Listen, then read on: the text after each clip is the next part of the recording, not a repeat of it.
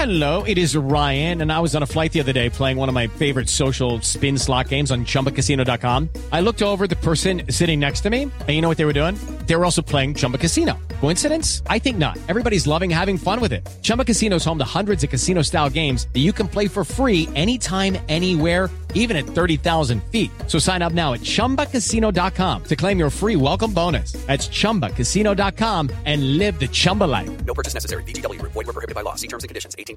Step into the world of power, loyalty, and luck. I'm going to make him an offer he can't refuse. With family, cannolis, and spins mean everything. Now, you want to get mixed up in the family business. Introducing The Godfather at ChumbaCasino.com. Test your luck in the shadowy world of The Godfather slot. Someday, I will call upon you to do a service for me. Play The Godfather, now at ChumbaCasino.com. Welcome to the family. No purchase necessary. VGW Group. Void where prohibited by law. 18+. Terms and conditions apply. Hey guys, it is Ryan. I'm not sure if you know this about me, but I'm a bit of a fun fanatic when I can. I like to work, but I like fun too. It's a thing. And now the truth is out there. I can tell you about my favorite place to have fun. Chumba Casino. They have hundreds of social casino style games to choose from with new games released each week. You can play for free anytime, anywhere. And each day brings a new chance to collect daily bonuses. So join me in the fun. Sign up now at ChumbaCasino.com. No purchase necessary. VGW Group. Void where prohibited by law. See terms and conditions. 18+. Hi, and welcome to the Tour Report from Secret Golf. It's playoff time, baby, and round one is the Northern Trust at Liberty National Golf Club. I'm Diane Knox. I'm joined by Steve Elkington, and we'll get into explaining what historically has been a little bit of a complicated playoff format. Elk, over the past couple of years, the PGA Tour has tried to make it simpler for everyone to understand. Yes, and it's the first week. I like the way you presented that. It's playoff time. And this week we have 125 that have made it to the first round. There will be a cut at Liberty National, probably to the top 65. So all the top players are back. And when I start to think about the tour, Diane, there's about 20 guys in my mind that are better than a lot of the other players. We all know who they are. They shuffle in and out, how they've been playing. There's going to be no surprises at the top of the top 10 this week. We've got to think about who is actually going to win the FedEx Cup, but who can pierce the veil this week? Is there anyone down below this week playing at Liberty National? Some of the guys that are trying to make it into these other playoff events, can they play good enough to knock out some of these other guys that are so good up on top? Well, at the Wyndham Championship last week, we had talked about the fact we were going to be watching the guys around the bubble. So the guys that were in and out of that 125. And to me, it's so exciting, especially when it came down to Sunday. Chesson Hadley, we have to talk about this because he had an ace on the 16th, which was just amazing to see. He had started out with the 125, and when he finished his round of 62, he was in the clubhouse sitting at 126. Justin Rose three-putted 18 to put Chesson Hadley in at 125, and Justin Rose fell out. So, I mean, you have brilliant drama, maybe not for Justin Rose, but that's the kind of thing we're going to be watching again this week, because the top 70 after the Northern Trust will advance to the BMW. And a good thing to note is the points are quadrupled this time around. So the guys are playing for a lot more points, which means a lot more fluctuation. Yeah, Chesson Hadley, it probably couldn't have worked out better. Justin Rose is exempt for the next few years on tour from one of his big wins. Chesson Hadley had a pretty good season. And then, of course, 62 with a hole-in-one. And your brother, Diane, last year was in exactly the same spot, and it was just so heartbreaking to see someone finish at 126. But he got in, and yes, we're on to the next week. And Russell's in firmly. He had a really good final round, and that boosted him up to, I think, 106. So we were... I text your brother, and I told him the whole key to... He won a ton of money yesterday, considering he shot a 4 over the first day. I told him, I wrote, way to hang in there on Friday, because he just made a great comeback of 7 under on Friday to make the cut, and then had a great weekend. And to me, that's how you get momentum. Elk, you know this better than anyone, but the stress that we feel as family members watching, all he had to do was par 18. And we were like, par on 18, he'll make the cut. Tee shot way off to the left. Had to lay up on the par 4, stuck it to 5 feet, and we were like, make the putt, make the putt. My gosh.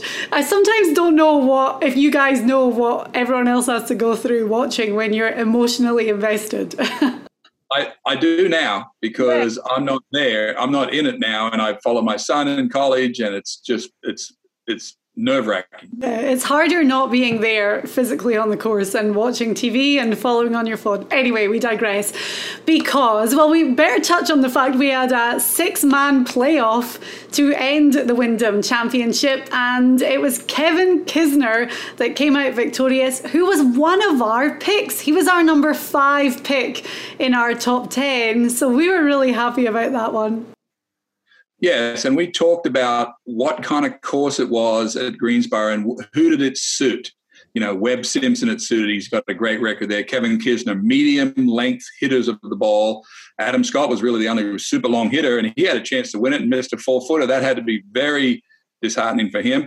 Although he moves on now, Diane, and he comes to a course where he's won before on Liberty National and finished in the top 5. So there's all sorts of things for us to untangle.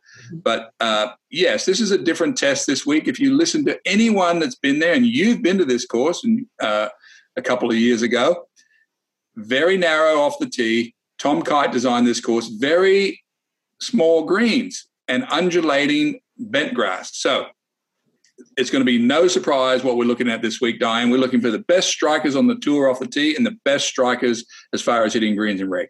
As a recreational golfer, sometimes you visit these courses and you can see the overlay of them and you think, oh my gosh, I would love to play here. Liberty National was a course that I saw and I thought, there's no way in the world I would ever want to play this course, because it looks very intimidating, very difficult, tiny greens, way below average on the PGA Tour.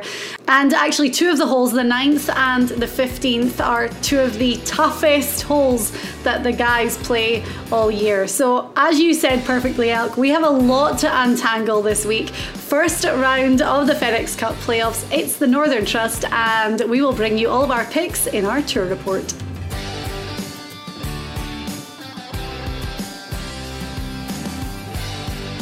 Now, Elk, you can see behind me that, I mean, the course is spectacular. The Statue of Liberty is right there. You can see the whole New York skyline.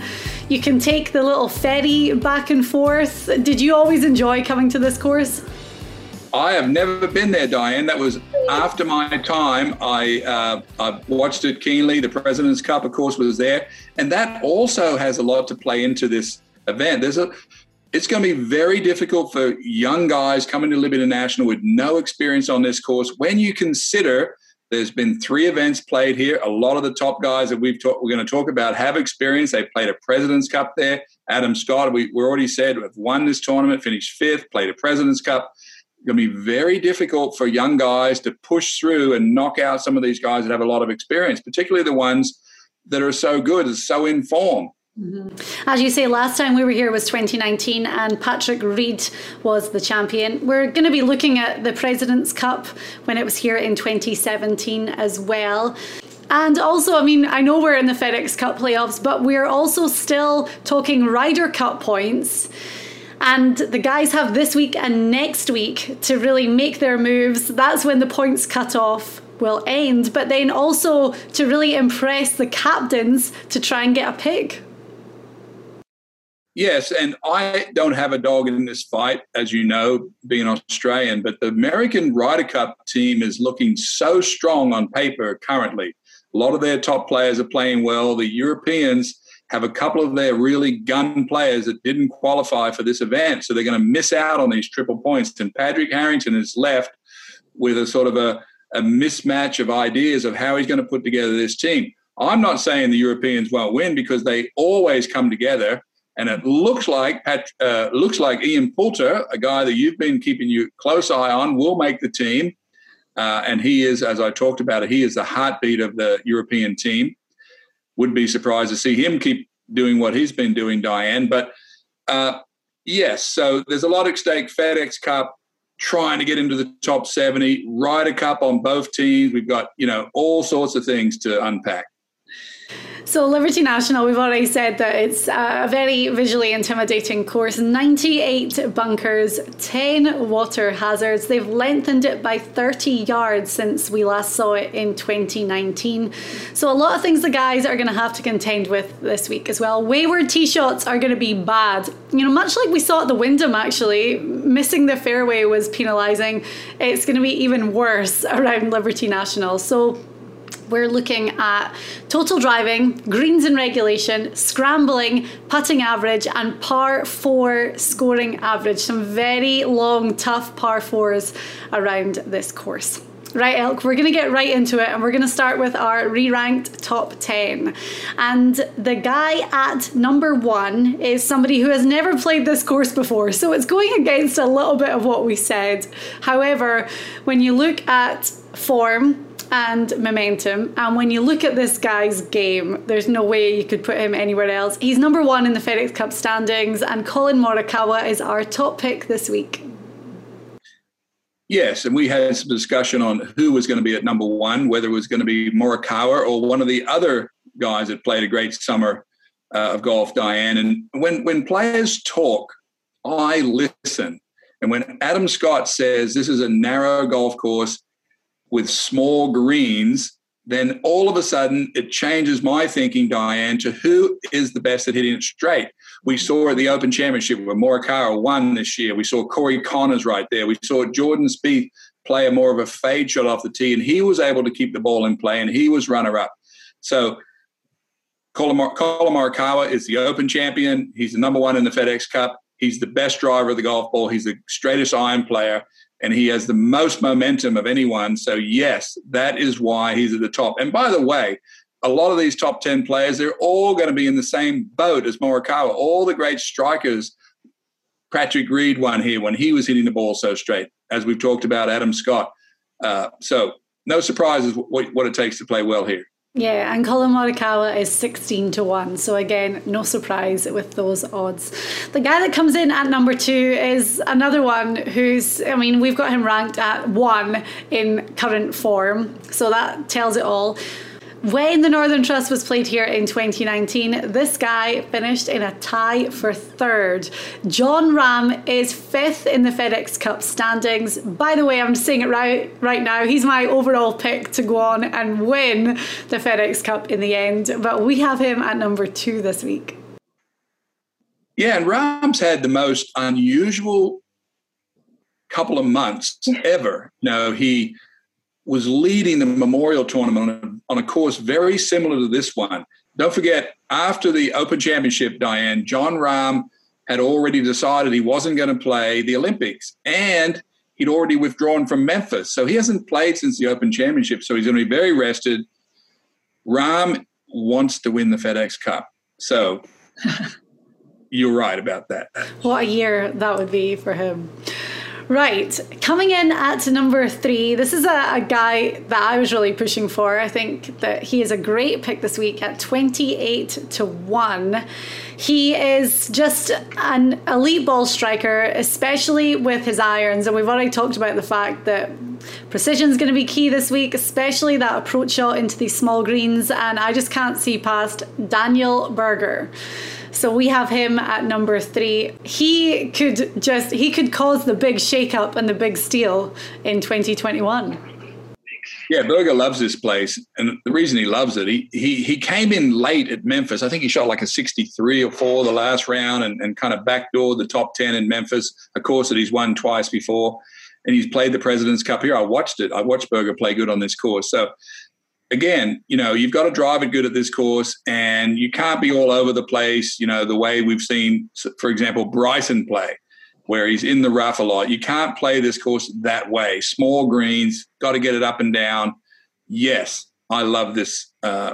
I love Berger at three. He's 10th in the Ryder Cup standings, 20th in the FedEx Cup standings. So, you know, Ryder Cup, great position. The top six automatically are in, and then Steve Stricker has six captain's picks. So you have to think Berger's in already, but I'm sure he would like to solidify that place. Yeah, I think Berger's going to get a jersey for the Ryder Cup, Diane. He plays good. He's a good striker. Whistling straights will suit him. As I said earlier in the show, Diane, the American team is in really good position Ryder Cup-wise because all of the guys that they're thinking about picking are playing well, with the exception of maybe Jason Kokrak, who missed the cut last week. Yes, Berger plays good on this golf course. Okay, then. So coming up next at number 4 is a winner from the WGC FedEx St. Jude in Memphis. It was his first PGA Tour win, which really is hard to believe, especially when you look at his numbers. His stats are always great. The stat that always sticks out for Abraham Ancer is the greens and regulation stat, that proximity, the approach shot. That's definitely his forte. But everything came together in Memphis, and it could be a case that the floodgates have opened up. I think you're absolutely right. I mean, these young players, they have to win. When they win the first time, it just all of a sudden, everything just rolls off their back. They know they're good enough to play all these guys. This was at a world event in Memphis. So this was the biggest event you can get, one just like this one. Of course, we did see a little bit of a collapse, Diane, by DeChambeau and the other leaders, Cam Smith and Harris English. But he seized the moment, beat one in a playoff from another guy who's playing super golf, Matsuyama and Burns. But yes, Abraham Ancer has pretty much, in everyone's mind, solidified himself as one of the great strikers on the tour, and this is going to be another good spot for him. 28-1, same as Daniel Berger. So those odds are pretty good. And our guy at number 5 is 35-1. You just mentioned him. He lost in a playoff to Answer in Memphis.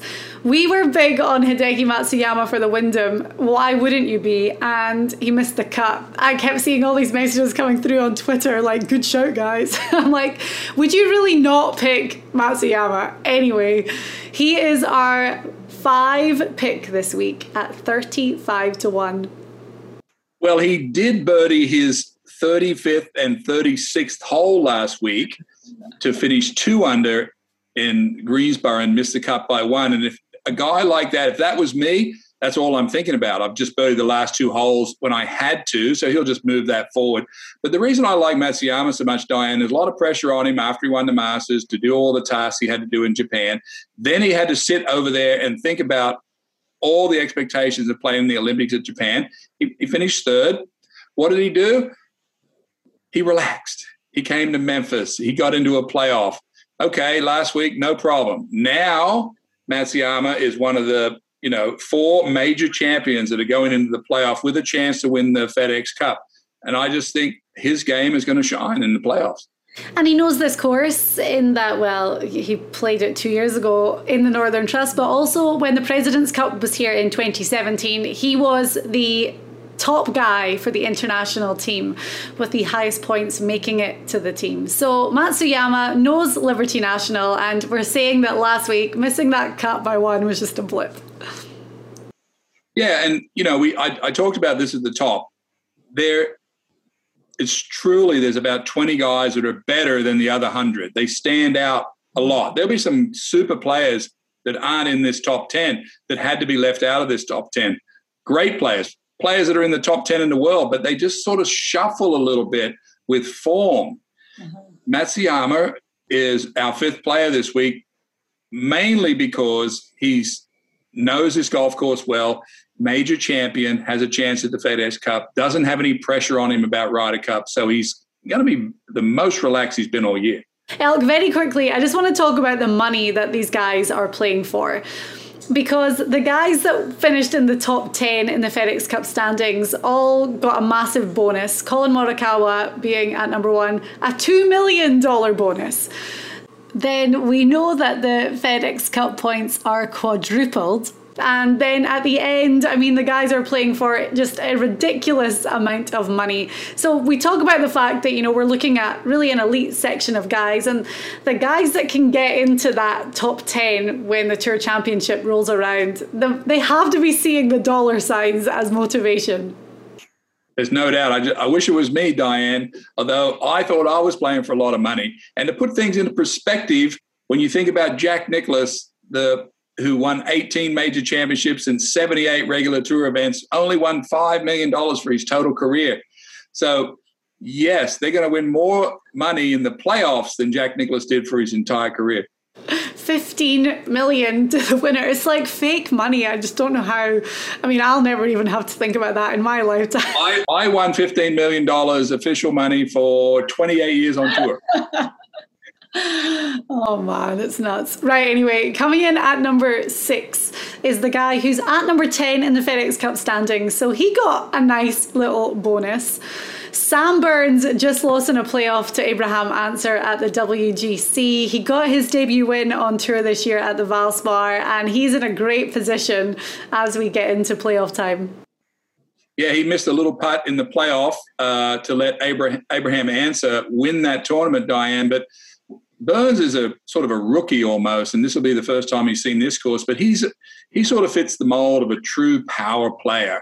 You know, he's not like Dustin Johnson power. He's not like Brooks Koepka. This guy, very organized player for his age, terrific swing. I watched him in the playoff at Memphis just take driver right across the water without any stress at all.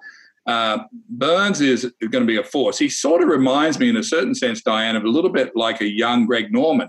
When he gets going, he just smashes it, and he's just full of confidence. And Burns is absolutely a player to watch. Yeah, we're looking at his stats. He's 8th in putting average, 13th in par 4 scoring average.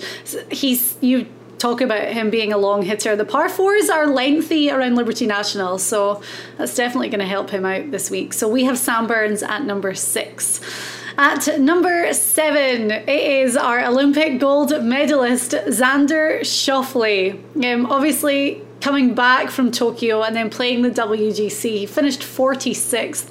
It had to be exhausting. It had to be a crazy time for him to win the gold. In Japan, he got to have breakfast with his grandparents who lived there. Then he had to fly all the way back. There's all the attention. So hopefully things have kind of leveled out a little bit for him now. Yeah, he should be fine now. And I talked about it in the show, and that's why we faded Xander at Memphis, because I know what it's like to travel. I know what it's like to get all that hype. I haven't won a gold medal, of course, but I've won enough tournaments to know that your fatigue level is so unreal when you come off that high, and playing in Memphis in the heat. And honestly, I'm not surprised with 46th place in Memphis. However, he will now be rested, settled down. Now he will turn his attention to the Ryder Cup, FedEx Cup. He's got a shot at winning the FedEx Cup, no doubt, and he's going to be on the Ryder Cup team. So now he has to start thinking about has to put together now on a run through the playoffs and into the Ryder Cup. Yep, 13th in FedEx Cup standings right now as well, so a prime position. We should note as well, out of the 125, the only guy that's not playing this week is Louis Oosthuizen, who's sitting at number 8 in the FedEx Cup standing. He withdrew from the Wyndham after having problems with his neck, so he's obviously taken this week. Hopefully things are all right, and we'll see him in action for the BMW next week. Right, so coming in at our number 8 this week is Brooks Koepka. Now, you always have to pay attention to this guy when it comes to an elevated event, and, well, the playoffs are the time. He's had a good bunch of top 10 finishes. I ranked him really high for the WGC in Memphis, and it was disappointing. Terrible final round, ended up finishing 54th, way down the bottom in this limited field no cut event, but had some time at home, and he's back, and that fire has to be burning for Koepka, who's sitting at 15 in the standings. It's all about focus for Koepka. He's been distracted all summer with this thing with Bryson back and forth, and it's all been a bit of a, hit and giggle for him. And he played good at the US Open. Yes, he almost played good at the Open, but it's always about focus with him. And, drives the ball great. Once he gets on a roll, he attacks the golf course a little bit like the way young Sam Burns is sort of shaping up a little bit like the style that Koepka plays. But I got to think, Diane, that Koepka will be sort of focused now on this FedEx Cup. I think The only thing that he wants to do is he wants to take that $15 million. He's a money guy. He likes money, and he's not ashamed to talk about it. And, of course, he's going to be tuning up for the Ryder Cup. But he knows his golf course, and, yeah, he has to be positioned perfectly, you know, for this event where he is. But, again, Diane, it's attitude about Koepka. We don't have Bryson in our top 10 this week. A little spoiler. He's not coming up in position 9 or 10. And we talked about it last week. We saw it in Memphis that, well, I had said it, and this is all personal opinion. And I think that the noise of all of this is affecting the Bryson that we see performing on the course. Do you think it's the opposite for Brooks? Because it doesn't seem to be affecting him the way it's maybe affecting Bryson. Well, like I said, I think, you know, Bryson, his default setting is to go more analytical. And the more it seems for him to go more analytical, it seems to trip him up. I mean, he can't understand why the ball's going so far in Memphis, or he can't understand it's spinning too much, or all these different things. It's not really self-aware of the conditions around him. We always say, I never pick Bryson when he's been home in the garage. I think he's a little off kilter. I think the caddy thing was something. I think he's had two really bad back nines. US Open, he shot like a 44. And last week in Memphis, or 2 weeks ago in Memphis, he did the same. And his swing is not as precise as he's had it. And I don't know if it was the COVID, or he's trying to get speed, or all these things. You've got so many things going on, Diane, that it's all measured and this and that. And I just... And then on top of that, he's got people yelling at him from the crowd, calling him Brooksy. And I think that is so disrespectful to some of the top players in the world. However, I don't know. Those guys probably need to get together and talk about this, because, look, it can't go on forever. It's crazy. It's not nice to watch either. I'm starting to find it. I did at the beginning, but even more so now, just uncomfortable. He's behaving in a way on the course now that we never saw before, and it just seems very uncomfortable. Anyway, Bryson's, you know, he's kind of a nerdy guy, and Brooks is a very outspoken or outgoing personality, and it's not a fair fight, because Brooks is too swift and too, you know, street smarts for Bryson. He has no way to bounce back against him. He's just getting pummeled from the one direction. And I don't know. It's over in my mind. You need to stop with the Brooksy shouts. It's just, yeah, it is over. And it's just dragging up horrible old ground. Anyway, there we go. There's our 2 cents on it. So Brooks is at number 8. Coming in at number 9, it's kind of weird to me right now. No one's really talking about this guy all that much. However, this time last year we really saw Dustin Johnson shine, and I think it was the start of just something incredible for him. However, well, he finished top 10 at the Open Championship, then a miscut, then finished top 10 at the WGC in Memphis, a course that he'd won on twice before. DJ coming in at number 9 this week. Again, is it going to be time to shine in the playoffs?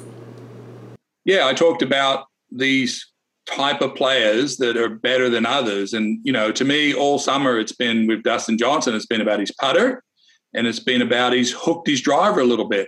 He changed drivers just before the Open Championship, got a driver that faded the ball, had a good week at the Open. But it's always been about putting. It's always been about focus. Can he, you know, conjure up enough energy to take a run at the FedEx Cup? Of course he can. He knows this course. He knows exactly how all the feelings are going to rush back to him when he gets into the playoffs, Diane. And, you know, one good week for him, he can just propel him down the road all the way to the end. We have to remember he is defending champion of the Northern Trust. It wasn't played on this course last year, but that's when he shot 30 under par. Second place was Harris English at 19 under par. So last year for the Northern Trust, I mean, it was a DJ dominance, and he's got to be aiming and putting himself in the same position as he was last year. It'll be all about the tee ball. You know, Dustin Johnson, I heard other players talk about him. When he gets playing well, he swings faster. And when he swings faster, he hits it straighter. When he gets focused, he chips good. He putts good from inside of 5 feet. Those things have been a little wobbly all summer, but he knows that. He's going to be working with his coach and getting the same swing action he had this time last year. He's going to be looking at film. finding out which position's been off, and he's going to – it's going to come back. I see it. Yeah. Hey, DJ is 16-1 this week and sitting at 17 in the FedEx Cup standings. And then our number 10 pick this week is 35-1. We're all big on him, and we were like, he has to be a name that's talked about in this top 10 contention. He is at 16 in the FedEx Cup standings, and we're talking about the man with that golden mullet, Cameron Smith. Forget about the golden mullet. How about the golden putter? He had 18 putts in a round at Memphis, Diane, playing with Dustin Johnson. He plays well when he gets in big groups, does Cam Smith, the Aussie with the big mullet, as you say. But he has a tendency to lift himself up. And could you imagine one putting every green in a tour event? 18 putts. He holds the record now for all the tour. Number one putter on tour. That's going to serve him well here. Confidence has to be high. He's sitting very nicely. He doesn't have to think about the Ryder Cup. He's only thinking about money and moving forward.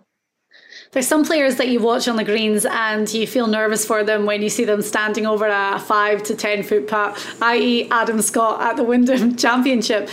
Cam Smith, to me, there's never any doubt watching him. No matter where he is, you just expect him to make it. And after that fifth place finish at the WGC, it could have been in that playoff if it wasn't for that wayward tee ball on 18. But you have to forgive him for that. He ended up finishing fifth, as I said. But his stats are just incredible. To be number one on the tour in putting average, it's undeniable. Yeah, the shot he hit on 18, he drove it in the right side, had to play a very small window, hit the tree and went out of bounds, cost him a ton of money. But Diane, when he putts, he also takes his time when he putts. I mean, a lot of guys that get confident in their putting, they go a little faster, they get confident and cocky. Cam Smith doesn't do that. He's very meticulous in his putting, has a really nice routine, sets up to the ball so well, but he takes about three. He's not a slow putter, but he takes about 3 or 4 extra seconds to just settle himself, and then he just makes the most gorgeous stroke ever. And when you are a good putter, like Tiger Woods, Cam Smith, you have to do 2 things really good. You have to read the putt first. That's number one. A lot of guys can't read it, because if you read it well, that's the whole key, because then you can aim it on that read line. Then you have to get the speed right on that break line. He does those perfectly. I mean, the only guy that I've seen that there's only one guy that does it with more pizzazz than him, and that's Tiger. Yeah. Okay. So our full top 10 for the Northern Trust this week. Colin Morikawa at number 1, John Rahm, Daniel Berger, Abraham Ancer, Hideki Matsuyama, Sam Burns, Xander Schauffele, Brooks Koepka, Dustin Johnson and Cameron Smith. Right, Elk, thank you very much. It's always, I mean, it's such a funny time of year for it to be playoff time. We know that we have 3 rounds of this and then the 2022 season gets straight underway. But what are you most excited about seeing this week? Well, we've got some secret golfers that have made it into this event. I'll be watching them closely. Keziah, Harmon, Pat Perez is way back. He will have to have a super week. There's probably your brother Russell who made the cut on the nose. A 63 on Friday. He's in there. He'll be feeling confident. I'm looking for someone to come up from below, and I think I got a hunch that you're going to be talking about some of these players in the Sizzlers and the Dark Horses this week. I'd like to see someone jump into the middle of this, Diane, and take on these guns, because we've been talking about Morikawa, Matsuyama, Bryson, Spieth. Justin Thomas was not in the conversation this week. We've got some new guys now starting to merge. Harris English is coming up, Abraham Ancer. These are some new names that we're starting to watch closely. So it's going to be exciting, Diane. And it really shakes it up, because with the quadruple points, the winner is going to be awarded 2,000 FedEx Cup points. And jumping ahead to the Tour Championship, the guys start on staggered scoring with the number 1 in the standings starting at 10 under par, and then it works down that way. So you've got to use this week and next week, if your number is good, to get as many points as possible and really help with that starting position for the Tour Championship. Yeah, and this is the only FedEx Cup playoff event that has a cut.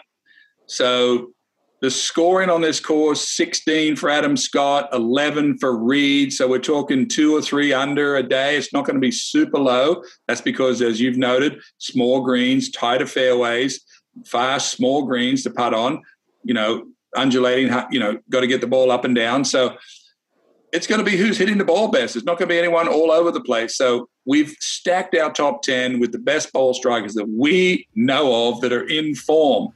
So there's no great surprises in the top 10 this week. Right, Elk, thank you very much. And coming up next, Jay Kaplan is going to join us to do our Sizzlers and our Dark Horses.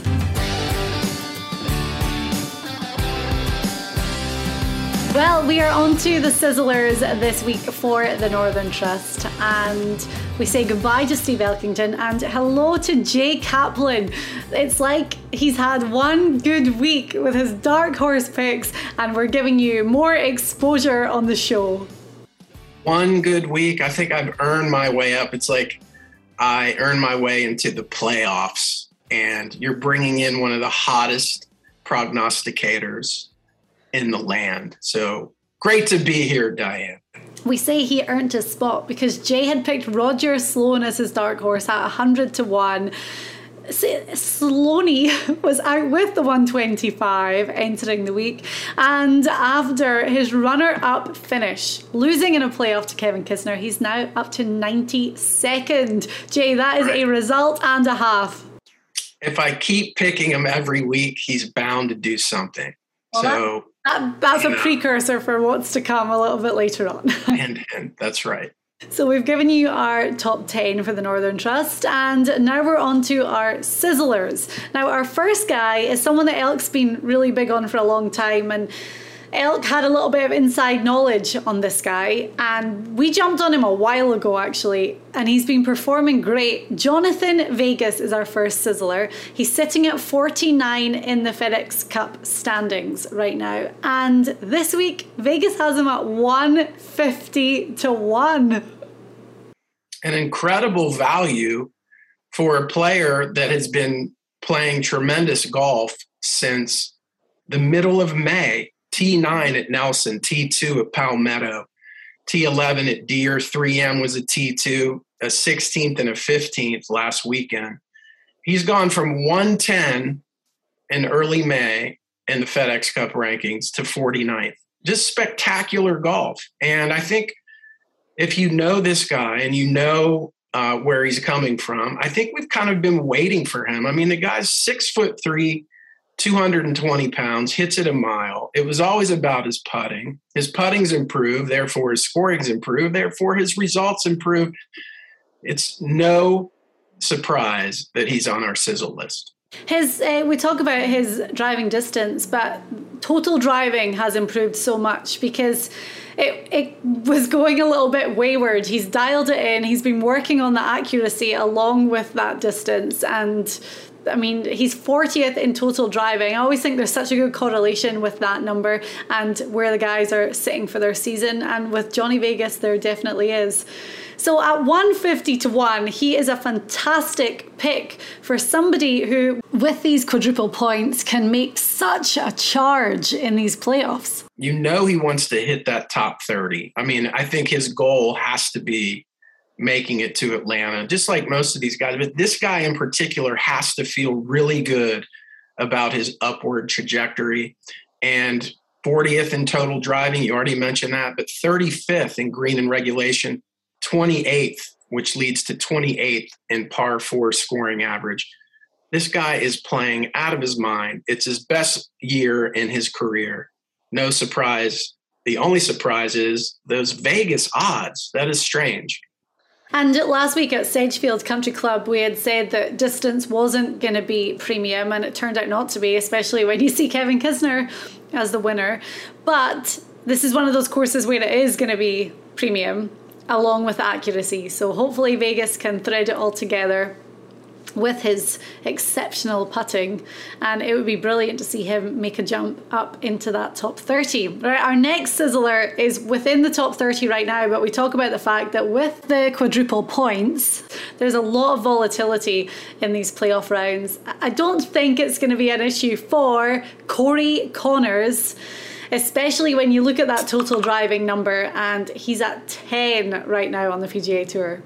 Yeah, this is the next guy that's going to win a major over the next 3 years. I think everybody knows that. If you look at how consistent he's been all season long, he's been in the 30s.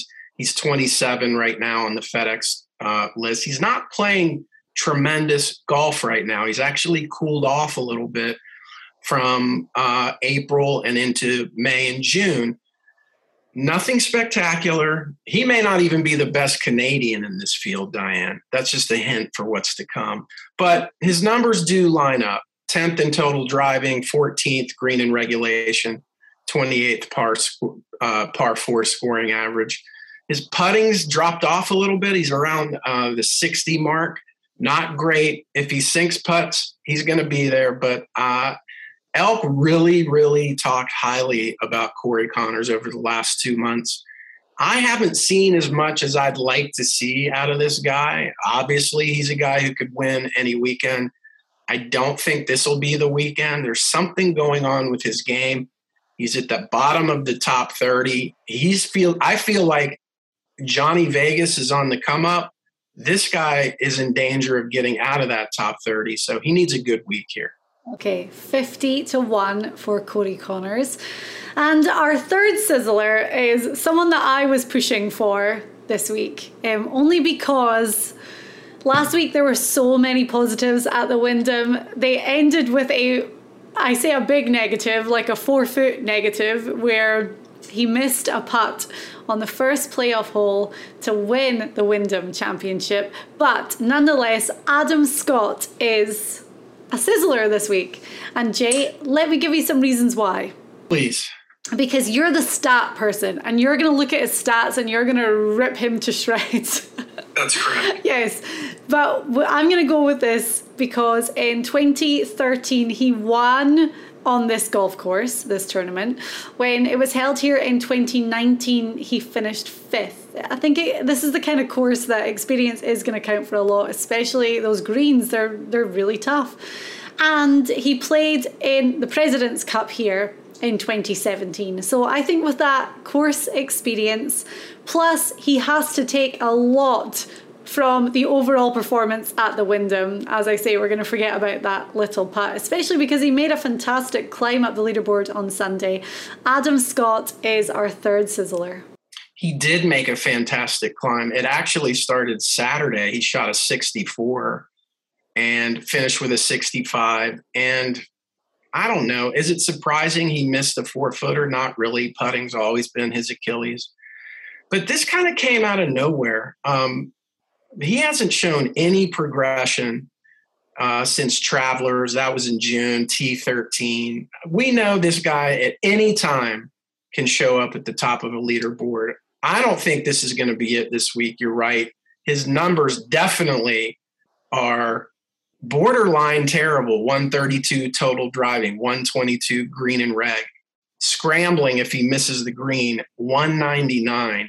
And 132 in par four scoring. The only thing that's saving him is his putting average. And, of course, we saw what happened at the end yesterday. But if anybody can shake that off and show up ready to go on a course that seems to fit his eye, it's definitely Adam Scott. It won't surprise me. I'm just not expecting it. I kind of feel like we've got two sizzlers this week, Corey Conners and Adam Scott. I'm questioning whether they should be there. You're backing them. I guess we'll see here over the course of the week who's correct. Well, heading into the Wyndham, Adam Scott was floating round about that bubble in the standings, and he's jumped up to 82 with that second place finish. I love a story. This could be a really great story. And making those jumps up, I just think of like Billy Horschel in 2014 when he won the BMW Championship and then went on to win the Tour Championship.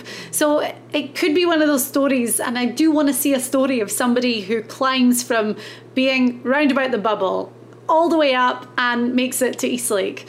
There's no denying that Adam Scott has the caliber to potentially do that. Yeah, he definitely has experience on his side, but it's not going to happen. His numbers don't warrant it. You can look for a story all you want. but I'm going to crunch the numbers and I'm going to stay true. His line across here is red and orange. And in our world, those are terrible colors. He had his chance yesterday. He didn't cash in. I don't expect him to be playing next week. 40-1 for Adam Scott. So our three sizzlers are Adam, Corey Conners at 40-1, and Johnny Vegas at 150-1. Definitely Jay's favourite. Right, one more part of the show to come, and we're going to be looking at dark horse picks. They are fun this week because we're crunching the numbers and we're looking for those guys that are really going to take advantage in the FedEx Cup playoffs.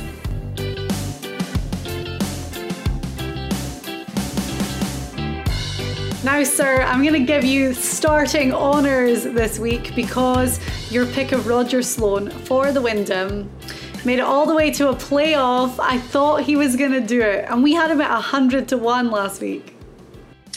First of all, you're not giving me the honours, Diane. I clearly earned the honours, so I'm going to take it, and I'm going to gloat because I've been on Roger Sloan for weeks, and it finally paid off for me. Whether he won or not, to me, was somewhat irrelevant, although how great would it be if I could match your one win that you've had in this dark horse category from Las Vegas last year. Was it last year? Yeah. Was it last year? I still haven't gotten over it. At 250-1. You're 250-1. But this guy... I don't even know if he should be qualified as a dark horse anymore. He is playing out of his mind. He has gone from 154 at his lowest on the FedEx Cup rankings to currently 92. So that push over the weekend got him up well past the 125. Now he's going to eye the 70 mark. If he plays anything like he did last weekend, he's going to make that easily. 64, 64, 66. The last three rounds at Wyndham, coming off a solo six at Barracuda, T16 at 3M.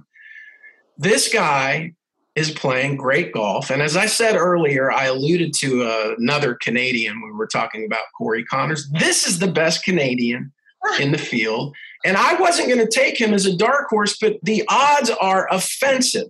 Vegas, what are you doing? You're sleeping on Roger Sloan. He's coming in at 150-1. I don't understand it. If you're really paying attention, I'm offended. I bet he's offended. You've offended his family. You've offended his country. Now you've motivated him even more. My first dark horse pick, who shouldn't be a dark horse, is the one and only Canadian superstar, Roger Sloan. Why aren't you shouting at me? Because I'm so upset by this. Okay, I agree with you. I can't believe that he's 150-1 after not just his performance at the Wyndham, but over the past couple of weeks. So Roger Sloan, well done, Jay. He's like the new age Hank Lebioda. He is, sure. My dark horse pick is 125-1. Equally surprised at this. Well, surprised and not surprised, but we really talked about this guy as a sizzler. And when we saw his odds, I was like, I'm taking him as a dark horse pick before this conversation goes any further. He's had 4 top 10s this season. Of late, there's been nothing great. The Open Championship, he finished in a tie for 12th, so that's pretty good. But I'm taking a leaf out of your book and I'm looking at numbers for him. And he is first in par 4 scoring average, which is going to be vital this week. And greens in regulation on the PGA Tour, he is 4th. So those small greens, that's going to be key. He is an elite iron player for sure. And Emiliano Grillo... I'm just surprised that he hasn't had a win this year. It is just putting those 4 rounds together, as cliched as that sounds. But he's played this course before in 2017 when he was on the President's Cup team representing Argentina. So Emiliano Grillo has some knowledge of the course, and I think at 125-1, he's a good dark horse pick this week. I like this pick. I like him. I've liked him all year. I've gone to him a few times. par four scoring average first. Yeah. Fourth in green and regulation, 19 in driving. What is there not to like? Great pick. Darts. Great pick. Yeah, thanks. I just want to go back very quickly. My dark horse pick last week of Rory Sabatini, I thought he was going to do it. Yeah, you know what? I didn't mean to overlook your pick. I mean, clearly I overshadowed it with my brilliance. But you not only picked him in the Olympics and he finished with a silver, but then you back it up and you pick him as a dark horse and he finishes third or fourth, and he was there all weekend. He's playing well. He's still unlikable. Nobody likes the dude, but I will say this. The 125, so. The guy is playing out of his mind. Well done. Thank you. Elk said that I was the only, we have a texting group. Elk was like, you're the only person in the world who's rooting for Rory Sabatini this week. But we digress. Diane, I've got another one that I'm looking at. I'm like, is this a typo? It's also, he's another guy, 150-1. He enters this week ranked 46th on the FedEx Cup ranking list. He has been very consistent. He, ever since he turned the corner in the summertime, after the Masters, he went to RBC, finished fourth, and then something happened. Miscut. Then he has figured something out. This guy has finished T18 at Barracuda, so he's had a little bit of time off to relax. That followed that T16 at 3M and John Deere at T18. So he's been top 20 his last three events. He's playing well. He's got a second place solo this year from Pebble Beach. He played pretty well out west. He's got that flashy name that really gets me going. I look at his name on the list and I'm like, how do I not want this guy as a part of my dark horse team? Of course I want him. His numbers are good. 45th in par four scoring average, putting average 39, scrambling 37. So if he does go wayward this week off the tee, he usually can figure it out. My second dark horse pick is Maverick McNeely. Sorry, I've just taken a photo of my dog because he looks so incredibly cute right now. Oh, okay. Well, don't sweat me. I mean, I'm only doing a show here. I listened to every word you were saying, though. Maverick, I am shocked at the odds of 150-1, but it's only because it's playoff time. We have such an elite field, and as Elk was saying, there's 20 guys that most people are really looking at when it comes to this time of the year. So Maverick McNeely could be a jumper, because looking at his there's solid form in the run-up to playoffs, and I guess this is the time of year that you want to peak. Yeah, and he's been very consistent. Maverick McNeely comes in 54 on the FedEx Cup ranking. So he's in that zone that he knows he's got to play well, so I feel like he's going to be motivated. He's been playing consistent golf. He's finishing top 20. He's going to keep his spot in the top 70 this week. I think we're going to see good things. I like it. So our three dark horse picks are Roger Sloan at 150-1, Emiliano Grillo at 125-1, and Maverick McNeely at 150-1 as well. Right, Jay, thank you very much. And also, don't forget, the SG Tour Golf Gaming app is up and running for the playoffs. Now you can get involved. You can play in one of our $10 games. There's loads of public games for $10, $25. You can create a private game and go up against your friends. But you pick four guys in your four-ball team, one from each tier. And then over the course of the tournament, we'll follow along and see who wins the cash at the end. So download the app if you haven't done so already. It's in the App Store on all iOS devices, the SG Tour. And, well, thank you from us. We'll be back next week for round 2 of the playoffs in the BMW.